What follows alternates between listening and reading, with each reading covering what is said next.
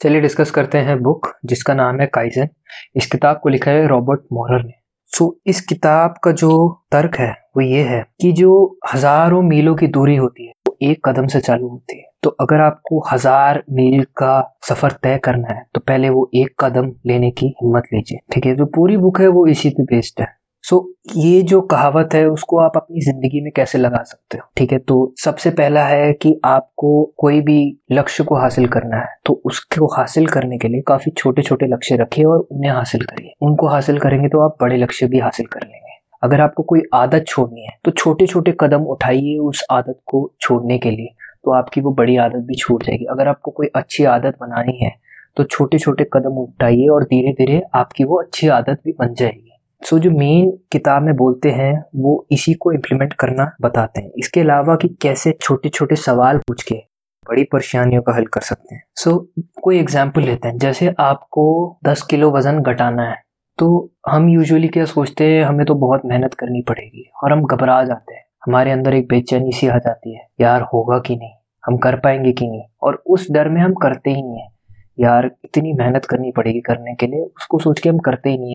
हम जब पहाड़ चढ़ने जाते हैं तो अगर हम पहाड़ की चोटी को देखें तो हम डर जाएँगे। हमें पहाड़ की चोटी को नहीं देखना, हमें अपने अगले कदम पे ध्यान देना है। उससे एक फ़ायदा होगा कि हम, हमारा ध्यान हमारे कदम पे होगा और गिरने के चांसेस कम होंगे। दूसरा, हम चोटी देख के डरेंगे नहीं, उससे घबराएँगे नहीं। ठीक है? तो ज़्यादातर जब लोग बड़ा टारगेट रखते हैं तो लोग घबरा जाते हैं।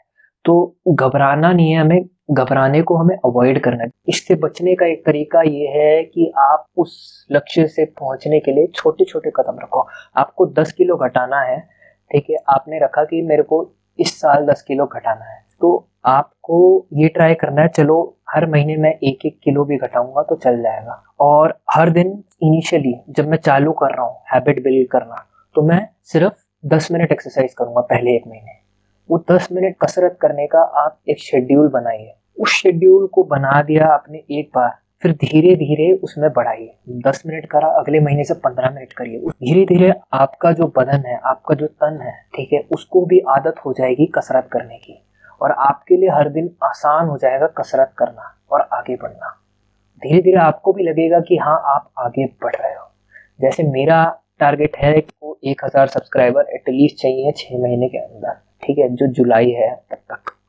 तो मैं उसके लिए पहले टारगेट करूँगा, पहले सौ तो हूँ, ठीक है? एक बार सौ आ गए तो मैं सौ को हज़ार कर सकता हूँ। अगर सौ ही नहीं आएँगे तो मैं हज़ार कैसे करूँगा? अगर मैं सिर्फ़ हज़ार को ही देखूँगा तो मैं सोचूँगा, यार, ये कैसे हुआ यार? मैं कैसे कर पाऊँगा? और ला भी पाऊँगा कि नहीं?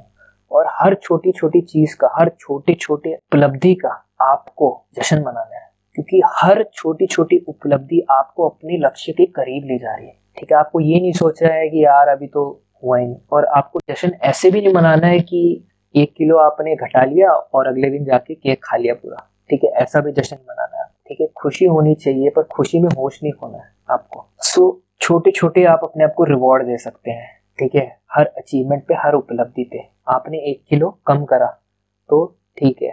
आज मैं एक छोटा सा स्लाइस उस चॉकलेट का खा लूँ। फिर कल से, क्योंकि मेरे को वापस एक महीना एक्सरसाइज करनी है, ठीक है? और पूरी ध्यान के साथ करनी है। तीसरी चीज़ है कि आपको छोटे छोटे सवाल पूछने हैं अपने आप से, ठीक है? तो जो हमारा दिमाग है, वो बहुत शक्तिशाली चीज़ है। आप उससे जो सवाल पूछोगे, वो उसका उत्तर ढूंढ के ले आएगा, ठीक है? तो आपको छोटे छोटे सवाल पूछे। आप, अगर आपको वेट कम करना है तो आप अपने आप से पूछ सकते हो कि ऐसी क्या मैं छोटी सी चीज़ करूँ जिससे मेरा वेट थोड़ा कम हो जाए? ठीक है, अगर आपको वेट इंक्रीज करना है मसल गेन करना है तो आप सेम चीज़ पूछे, ऐसी क्या छोटी से छोटी चीज़ मैं करूँ रोज कि मेरा मसल ग्रोथ हो जाए? आंसर हो सकता है कि पुशअप ज़्यादा लगाओ। आंसर ये हो सकता है कि थोड़ा ज़्यादा खाना खाओ।